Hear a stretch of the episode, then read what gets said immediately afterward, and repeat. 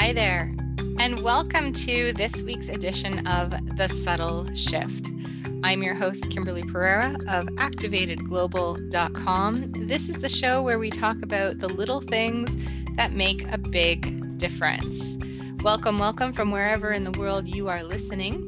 This week, I am bringing you the second secret to manifesting with ease and flow. And remember, when we're talking about manifesting, there is action and choice and work required, just not in that pushing, grinding, reaching, hard way.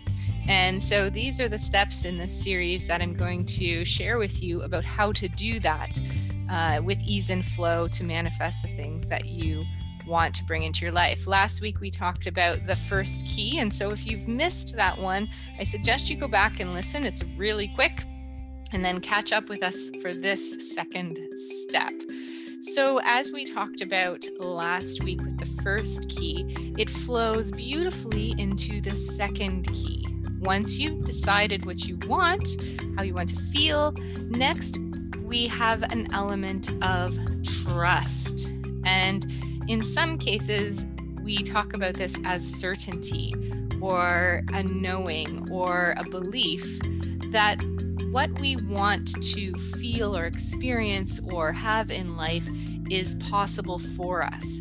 So, this isn't even about uh, deserving what's coming forward because a lot of times our thoughts about whether or not we deserve to have what we want interferes with our ability to actually manifest the experiences that we want. And so when you're working with this sense of trust and certainty, it simply is a matter of telling yourself, well, who wouldn't want to feel that way? Of course, it makes sense that you want to feel the way you want to feel because that's what came to you. And so, using a little bit of these mind affirmations, not around deserving, but really around how could it not happen?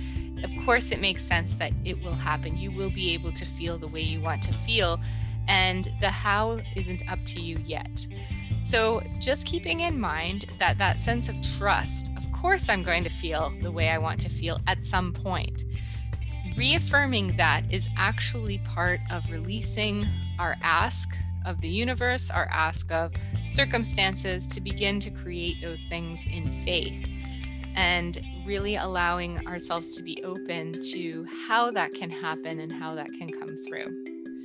So, fantastic to have you along in this journey of manifesting.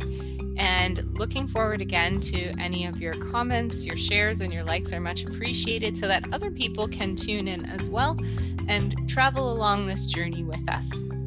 That's your subtle shift for this week. I'm your host, Kimberly Pereira of ActivatedGlobal.com.